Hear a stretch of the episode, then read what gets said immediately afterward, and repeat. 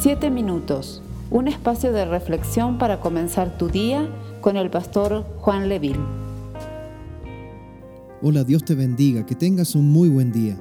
Quisiera volver a leer Segunda de Reyes, capítulo 4, verso 1 al 7. Dice así la palabra del Señor. Una mujer de las mujeres de los hijos de los profetas clamó a Eliseo diciendo, Tu siervo mi marido ha muerto, y tú sabes que tu siervo era temeroso de Jehová y ha venido al acreedor para tomarse dos hijos míos por siervos. Y Eliseo le dijo, ¿qué te haré yo?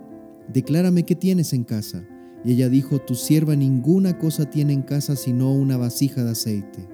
Él le dijo, ve y pide para ti vasijas prestadas de todos tus vecinos, vasijas vacías, no pocas. Entra luego y enciérrate tú y tus hijos y echa en todas las vasijas, y cuando una esté llena, ponla aparte. Y se fue la mujer y cerró la puerta encerrándose ella y sus hijos. Y ellos le traían las vasijas y ella echaba del aceite. Cuando las vasijas estuvieron llenas, dijo a un hijo suyo, tráeme aún otras vasijas. Y él le dijo, no hay más vasijas. Entonces cesó el aceite. Vino ella luego y lo contó al varón de Dios, el cual dijo, Ve y vende el aceite y paga a tus acreedores, y tú y tus hijos vivid de lo que quede. Sin duda alguna el profeta Eliseo era un tremendo hombre de Dios. Hubiese sido mucho más práctico que Eliseo hubiese levantado una oración por esta mujer. Pero en esta historia nos podemos dar cuenta de que Eliseo actuó como muchas veces Dios actúa con nosotros es que en la escuela del Señor hay algunas cosas que son muy claras y una de ellas es que los desafíos de fe tenemos que caminarlos de manera individual. Eliseo llevó a esta mujer a un desafío mucho más grande. Eliseo llevó a esta mujer a convertirse en una mujer de fe.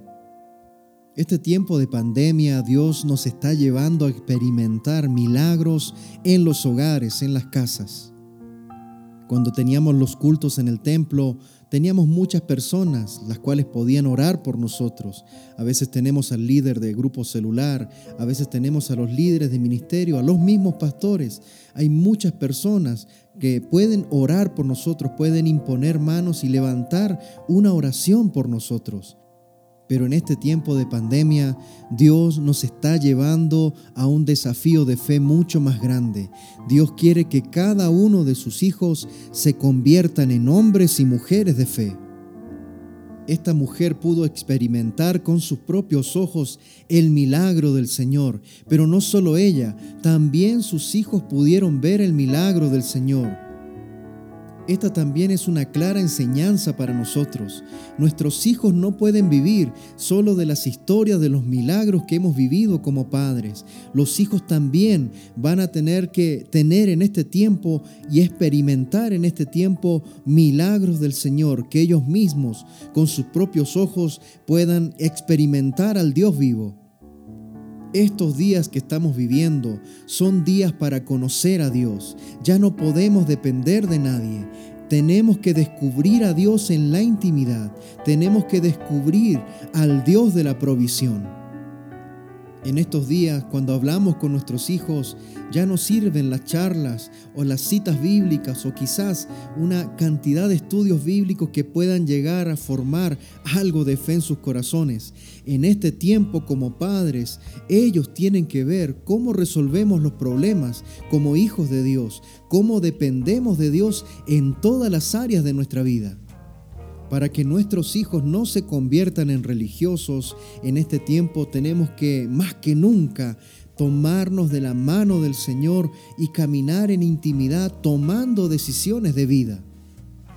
Quisiera decirte en este día que una casa la puede construir un albañil, un arquitecto, el maestro mayor de obras. Puede ser de ladrillo, puede ser de cemento, puede ser de madera, puede ser de cualquier otro material pero el hogar lo construimos cada uno de nosotros, principalmente nosotros como padres. Y hoy, en tiempos de pandemia, son momentos propicios para construir nuestros hogares.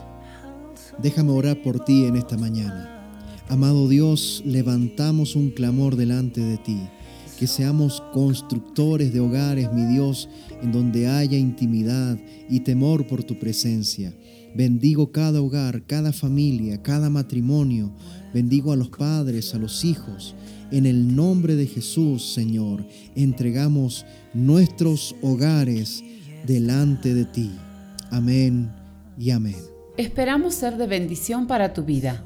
Comparte este mensaje con familiares y amigos. Que Dios te bendiga.